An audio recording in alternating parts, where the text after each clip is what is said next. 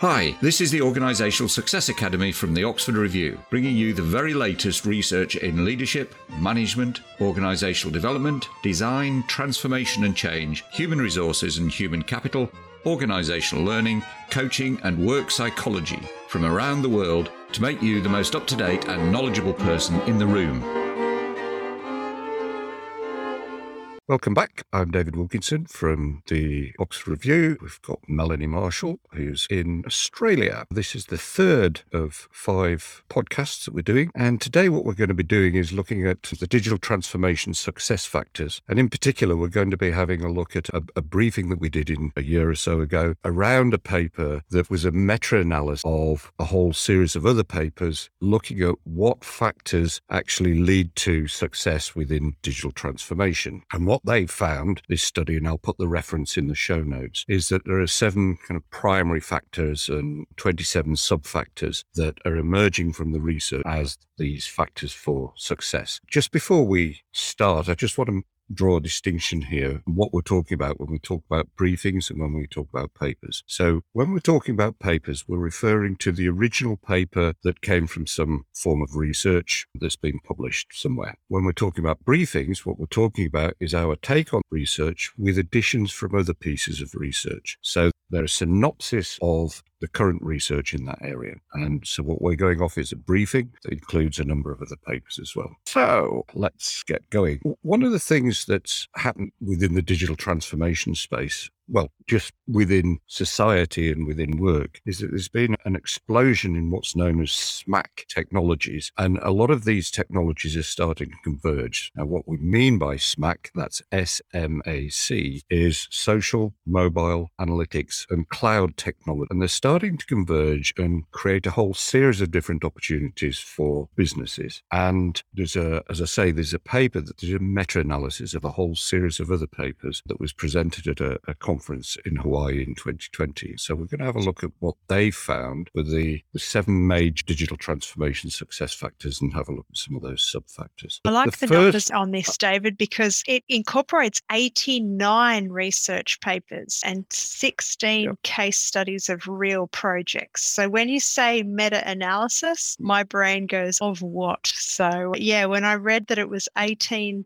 89 research papers and 16 case studies of real projects and programs. That gives weight to what we're about to discuss. Yeah, exactly. And, we've added a further three or four meta analyses to that coming from a different direction just to kind of underpin it. So, you know, this is good research. It's not just you know, somebody's idea as they got out of the shower. So you'd be surprised how many papers you see, that kind of thing. There's no evidence behind them. So anyway, the first factor is trying to determine the digital trigger. And what that means is kind of two things. One is understanding the types of trigger that promoted digital transformation from within the organization, and then trying to understand what induced the organization to engage in digital transformation as an external factor. So because there'll be new technologies and things that have kind of prompted this. What, mm. what are your thoughts about that factor, Melanie? Yeah, well, in our session yesterday, we talked a little bit about the fear factor of be careful about what you wish for when it comes to transparency and trying to understand more about how your organization or your company are actually operating as opposed to things that people are telling you. And what I really like about this understanding what triggers the need for digital transformation, any transformation in that matter, is understanding and being really honest about the current state. So, an honest evaluation of the current state is both, it can be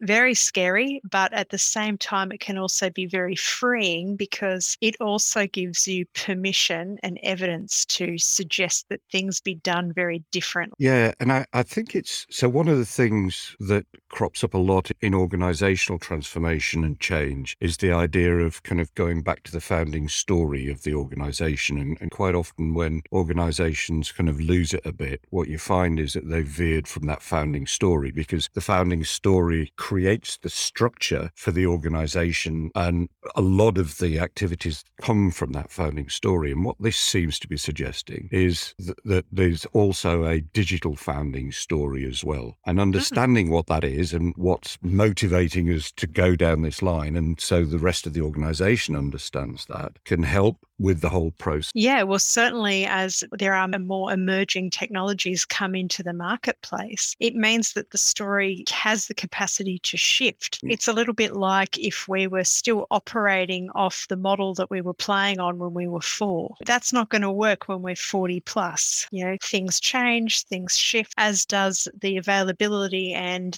the way that you can use technology in a different way. So I very much connect with that whole notion of knowing what those triggers are and why those things are important and what part of your story actually needs to change. As we mentioned before, is it the identity of the company that needs to do something very different and create a whole mm. new value proposition? Or is it the value proposition and what we were founded on is still very relevant and very useful for people? Is it more just about delivering it in a way that, that provides an even better outcome or it's delivered the same value but consumed differently? And I think it's important to record that come later who are trying to understand. So because they'll be engaging in similar kind of activities in years to come and trying to understand why we made this decision now. Part the that story and the history is part of those decisions. And it helps people to understand why in 10 years' time, five years' time, to understand how we got to where we did so that they can move on as well. And quite a lot of organizations aren't very good at A, recording it or keeping that knowledge within the organization, hmm. which I think is a real. Yeah. And it's, it's an interesting segue into the next success success factor too, David, which is how do you cultivate a digital culture? That's the really, it's a really interesting statement or success factor to make. And, and I think for the most part, when people talk about culture, they don't fully understand what culture means. So now taking,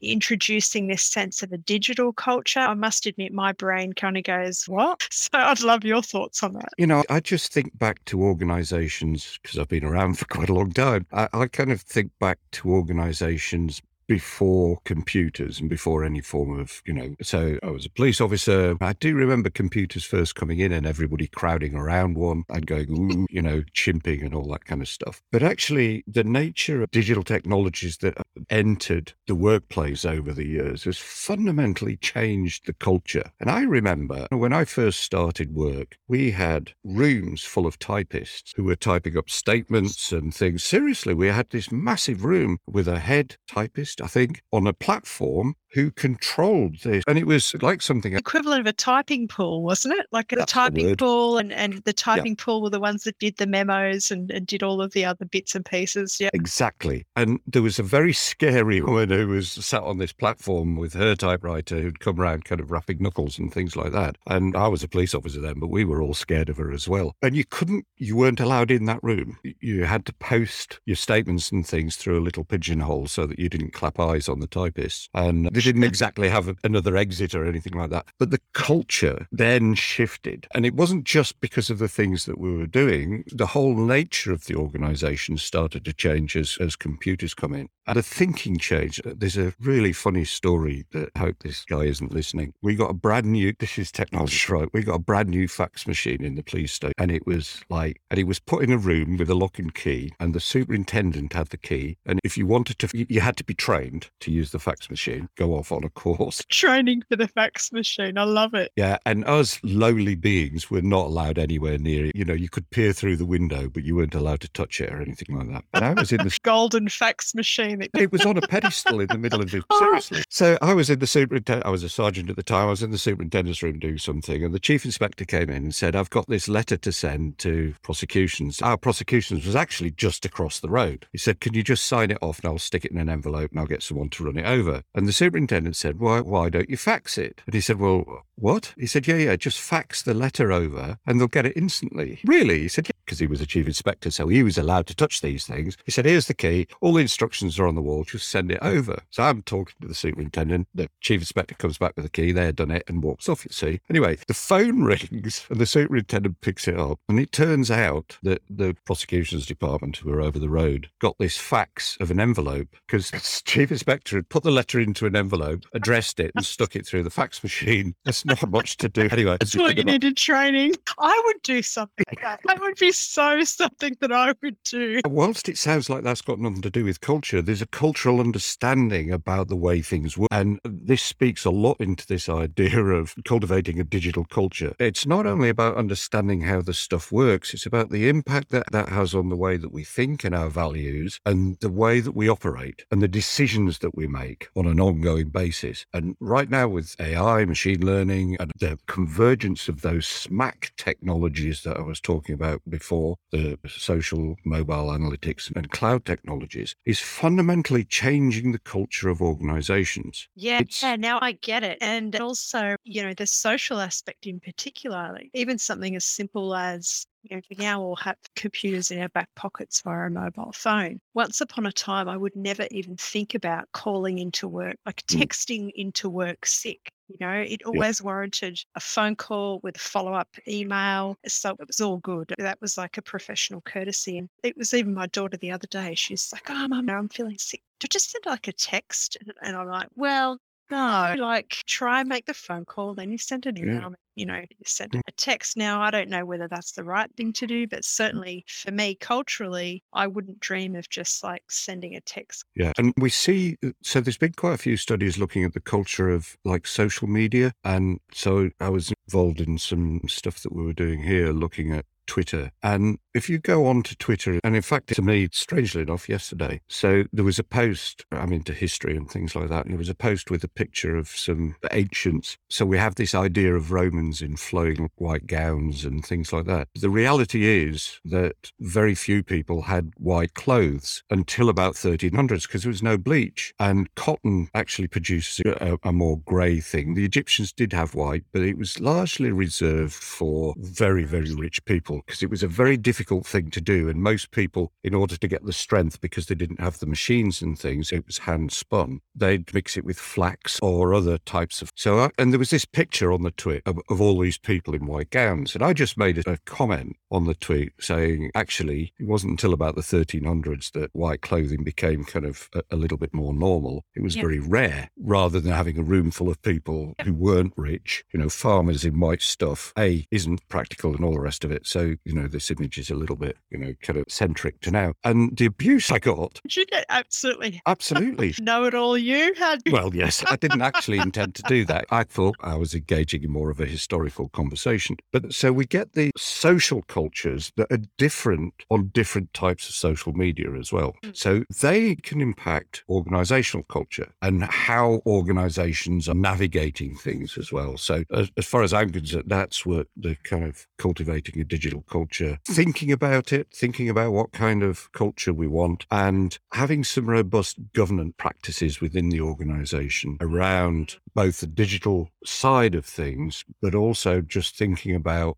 how do we want people, you know, what values do we to for the culture to have, and just keeping a check on how the culture's developing because it cultures are dynamic and developing, rather than just letting it run and suddenly you look back and go, got a really that kind culture saying. here. It, it goes directly to the notion of, you know, maintaining and defining a clear vision and constantly checking back in with that vision. So you may have a vision of your company as a whole and what that looks like as a service type organization or whatever organization you are, but then also mm. ensuring that that vision has an alignment with what the digital vision is as well, based on the impact that you're talking about there. So I think that that covers off nicely, which is that third success factor around, you know, the culture is going to change as a result of an introduction to with some of these technologies. Mm. How does that align with non-technical or non-digital vision so that the two can be integrated in a way that doesn't mess that up? Yeah, exactly. So that third factor about developing a, a digital vision, and there's kind of four sub factors to this. Firstly, there's the need for an honest evaluation of the organization's current position in terms of digital technology and the level of digital awareness the organization has right now. Then some form of formulation of a digital future and what that's going to mean for the organization. And that's across that- kind of structure, the culture that we've been talking about, policies, procedures, and how we're going to do business, but also the kinds of products and services and what our output is likely to be as well. That one could not be any more important in my book is that definition of what an end to end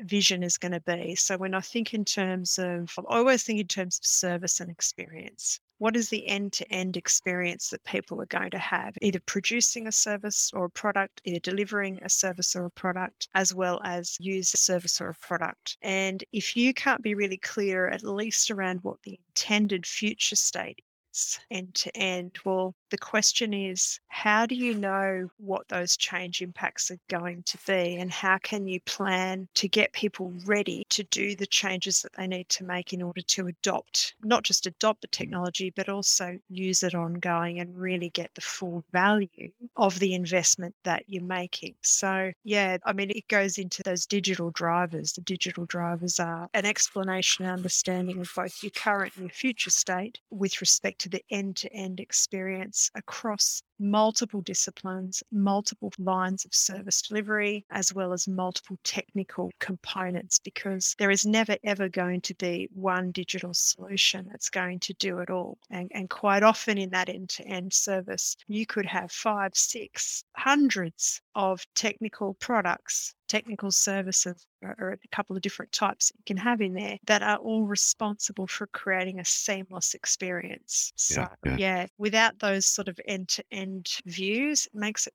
really hard for people to see how they are going to contribute to that end vision. Yeah, and a core component of that, and, and this is one of those sub factors, which is about establishing a kind of a clear digital strategy that people understand and they understand how they fit into that strategy and what they need to do in order to make that strategy actually occur and the output of that. And also establishing a digital communication strategy. You know, how are we going to let people know what's going on, what changes are going on? that progress? How you know how far have we come? What changes are needed? Because you know, as we said in one of the previous podcasts, you know, no plan survives first contact with the enemy. You know, you create. A- and we also talked about having that business intelligence and that level of governance and mm. reporting mm. for those evidence-based decisions, and that's part of creating that information flow and the communication. The the digital mm. organization, creating a digital organization. What is your take on that? Oh, right. Okay. Yeah. So just go back a bit because there's the fourth factor, which is determining digital drivers, which we've kind of talked about a little bit, but that also includes things like working out which technologies we're going to leverage, determining the skills, knowledge, and capabilities within the organization. And that's quite important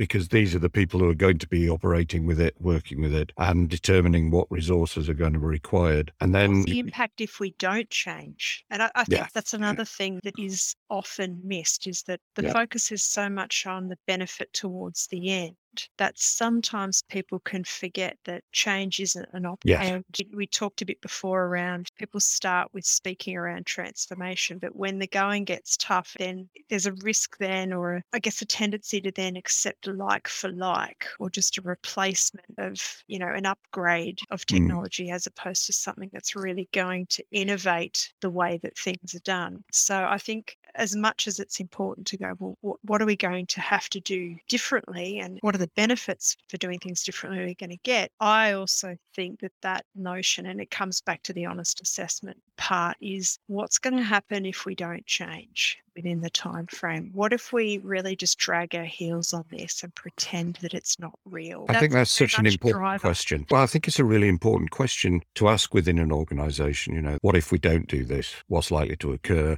because it does provide motivation to engage in change because mm-hmm. usually the answer isn't very pretty particularly if competitors are kind of leaping ahead yeah definitely but that question also brings about the thoughts about okay so what parts of what we've got right now, particularly in terms of things like relationships and things, do we want to hold on to? And how are we going to hold on to certain aspects of our identity, even though we talked in the first one about differentiators about digital transformation as opposed to IT enabled organizational transformation is that digital transformation means that there is going to be an identity change, but there'll still be elements that we want to hold on to. And there'll be still mm. factors and values that we still want to engage in. And that question helps to work out what those kinds of things. Yeah, certainly when I'm workshopping this with clients, I really break it down into three areas. It's what do you want to continue? So, what's good? What do we want to keep yeah. doing because it's working? What is something that we want to stop that's not adding value? It's creating pain for people. It, it could just could be done differently. And then what's something that we need to start? So, perhaps something that we haven't done before that will lead us into a better, more sustainable outcome. So, yeah, that whole continue, stop, start notion can be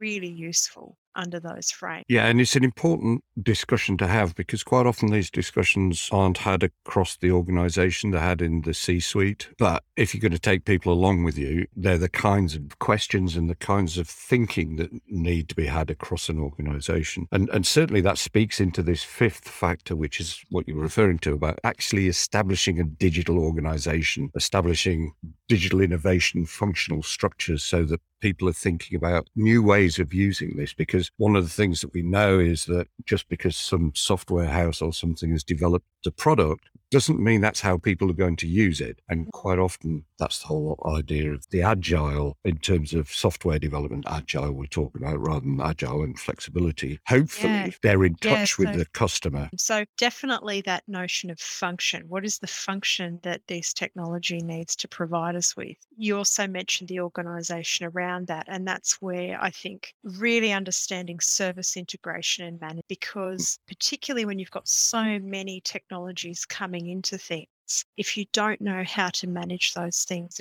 integrated way and you're not going to be governing over the top of them, it, it then becomes very easy for somebody who's the technology in one particular area to change something which could then have a, a horrible catastrophic effect up or down the value mm. chain because they didn't have the visibility of the whole picture. So it does always come back to that level of organization isn't just around, you know, what technology are we going to use to be able to solve a particular problem problem or, or create something that's better, but how are we going to connect the dots so that technology is integrated across the full journey? And even if it's not related to one particular journey, is there a dependency of that technology on something else, particularly when you're looking at infrastructure? Because you know, once you start mucking around with those things, well, it, it then becomes very tricky that everything sits on top, then becomes a bit like a house of cards. And that's not something that you can outsource, believe. You yeah, can't outsource no. the responsibility of governing those things things. Exactly. And what that means is you need somebody with an overview of what's going on and someone who's kind of just watching because, and that's not about compliance. That's not about making sure people are doing what they're doing. It's about noticing emergence of things and there may be some really useful emergence properties that start to occur that we can capture and use. Quite a lot of organizations miss those because they're not looking and they're just stuck in the weeds of implementing. Yeah. And if I was to summarize it, it would be strategic oversight with operational insight. And if you've got like those that. two things, that strategic oversight with operational insight, mm. that organization is going to be so much more effective. Yeah. And, and I think it's important that whichever function or whoever does that is less bound to the the structure and the operation of the organization. And it goes back to the things that we were talking about in the previous ones about having an anthropological view of things. And i mean that from the perspective of what am i seeing here? What's going on from a as an objective you know that whole idea you know if i was a, an alien just landed you know what sense am i making of all of this with as few preconditions as possible? And it's that enables the organization to capture those emerging properties. Yeah and certainly i see if, if you were to label that as a particular role, I would see that as a chief experience officer. That that really looks in terms of not just the customer experience, but the employee mm. experience of the whole where their whole mission is to have that strategic oversight, operational insight without any agenda that any one mm. particular area gets better service or, or better quality of a product over another because they're constantly, I guess, that keeper of the experience. Yes, yeah, definitely. And that kind of leads on to the sixth factor, uh, determining the transformation areas. You know, what are the transformation opportunities from the technology that we know about and that we're going to be using? What are the target transformation transformation areas. So, what are we going to focus on? And having kind of digital transformation initiatives that we create across the organization. And I think it's those that focus that's important rather than just trying to kind of, okay, we're just going to change the organization. Oh, yeah, totally. And this is the one that I see most areas trip up on the most because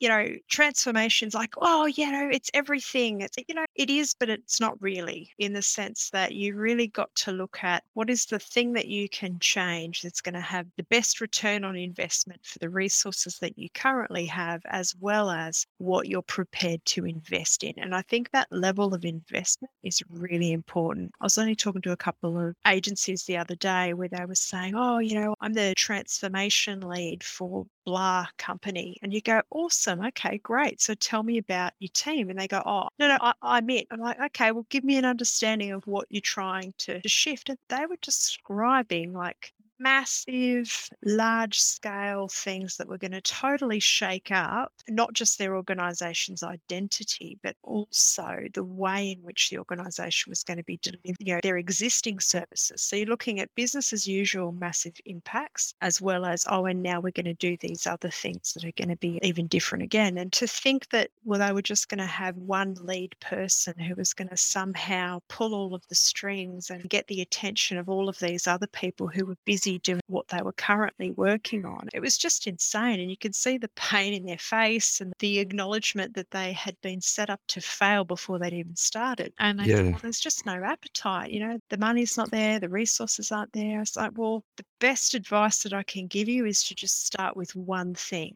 You know, what is the one thing that would make the most amount of difference right now at the beginning of a journey? Because it's, I love thinking in terms of flow and stage gates. It's a little bit like if you want to go to a store to buy a pair of jeans there is no point focusing on how fancy the jeans are if you can't get to the shop. Yeah, or you don't have the money. Like there are so many dependencies and variables of you going, getting a pair of mm. jeans and going, awesome, these are great and they and they fit. What I have seen happen a lot is that people go, boom, transformation all of these stages require, you know, 40 or 50 different projects because there are five or 10 different pieces of technology that are going to be involved in this transformation. Let's all kick off five or 10 projects that will mm. enable this journey. And you go, what? That doesn't even make sense because that product's not even going to come into play unless you've got this product first and then all yep. of the information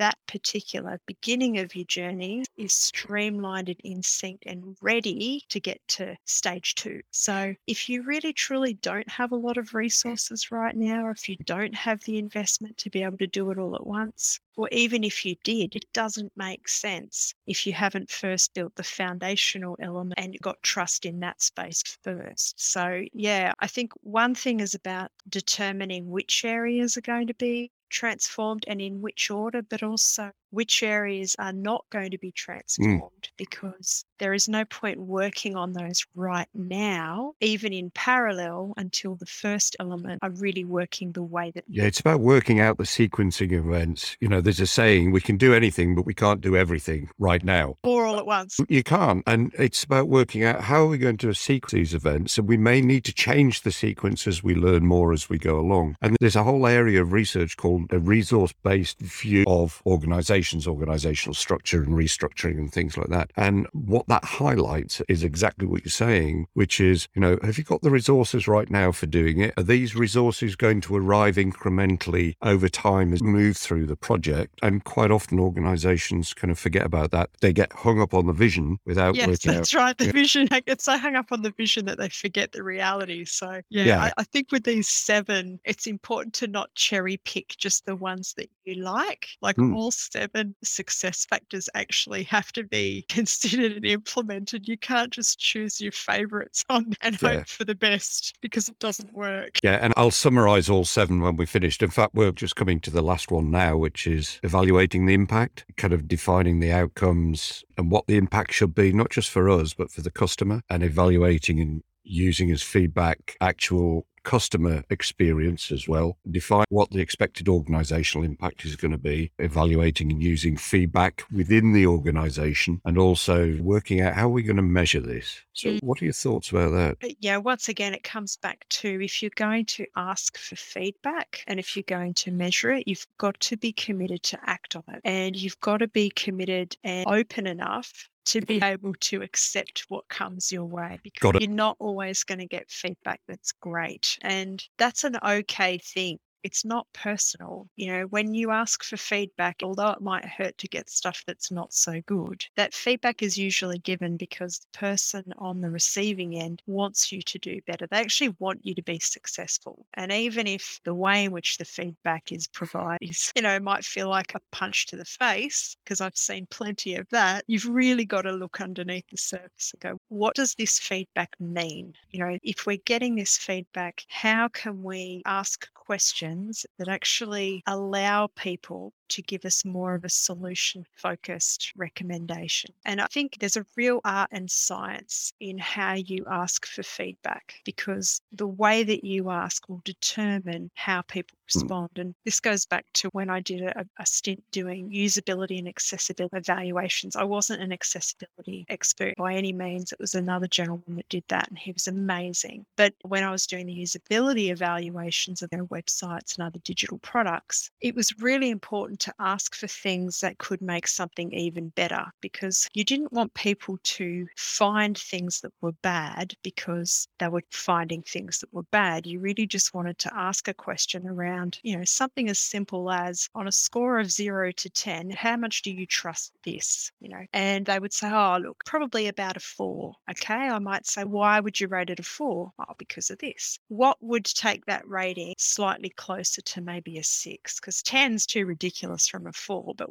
what could mm. take it up to about a six? And what you'll find is, is that people will tell you the most important thing that needs to happen to be able to then you can then give that to the developers or the designers to say this is the thing that needs to be designed. Mm. Maybe not in the way that they've asked for it but this is the problem that they want you to solve. What can you do there? And it was always much more effective than if you just said you know how would you rate your experience? Tell us all the good stuff tell us all the bad stuff because that's not really how you would communicate a good or a bad experience particularly if it was something like well you know would you recommend this to somebody else. And they'd go, Oh, yeah, would you recommend it to your grandmother? No, no, not my grandmother, because I'd have to sit down with her and we'd have to explain all of this stuff. It's like, okay, well, what would make it easier for your grandmother? Oh, it would be this. So, you know, coming back to this point about evaluating and measuring the impact, be really clear around the questions that you want to ask, why you're asking them, but also how can you ask them in a way that will encourage people to provide the thing that they're wanting most from you, because that's where your priorities come in. So instead of you having a to do list of 50 different recommendations, you're just cutting straight to the chase. If nothing hmm. else, do that and I'll be a little bit happier. Chances are that one thing will get rid of all of the other recommendations or most of them. And it's also important to triangulate feedback. It's very easy to get hung up on one person's feedback just from one source, particularly if it's negative. We try to fix that without triangulating it and seeing whether it's, you know, somebody's odd and just changing your system because of that also too that might not whether even if somebody's odd is that the volume of experience that you're receiving so for example you know qantas i know they did a bit of a and i could be getting this totally wrong so if i am excuse me out there qantas but the, the, the intent is the same so they wanted to know how often people lost their baggage and what they could improve in that space. That's great. That's awesome. So you, you've asked for some feedback on that the main thing that people experience the most is how they check into their how they check in like when they get into the airport how do you check in to, to get to your flight that's actually the primary experience that people have so the baggage thing although that might be an important thing it's such a small number of people who experience that that if you were to put all of your energy and resources mm. into just fixing baggage you would miss out on the millions of people who experience you know having to check in every time they fly. So I think triangulation is one thing, and also the volume of the experience.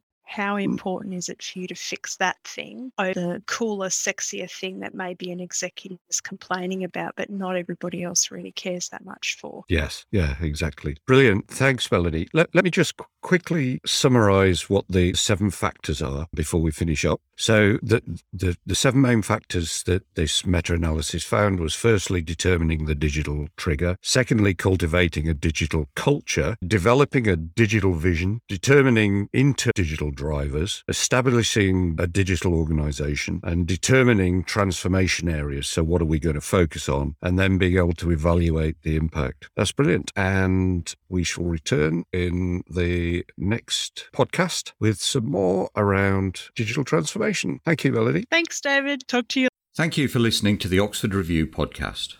For free research briefings, audio and video research briefings, research infographics, and a whole lot more, visit oxford-review.com. That's oxford- or dash review.com. And please subscribe, rate, and review this podcast. It would mean a lot to us to have your feedback so that we can make this podcast even better for you.